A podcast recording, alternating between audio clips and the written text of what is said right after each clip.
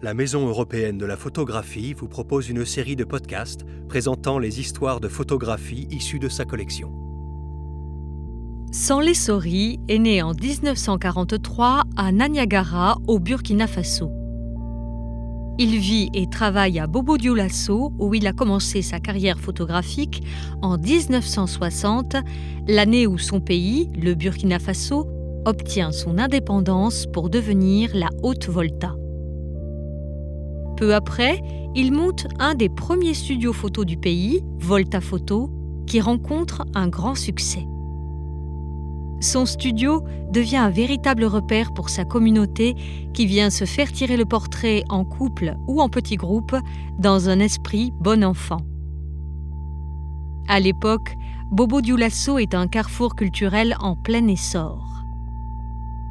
Avec un regard avisé, Sans les souris documente pendant plus de 20 ans les transformations des mœurs de son pays et de ses habitants entre tradition et modernité.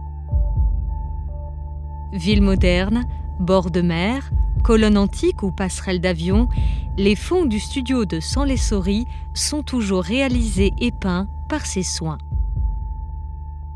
Dans cette œuvre de 1972, Sori bloqué avec ses apprentis, le fond représente l'intérieur d'une maison avec une fenêtre ouverte.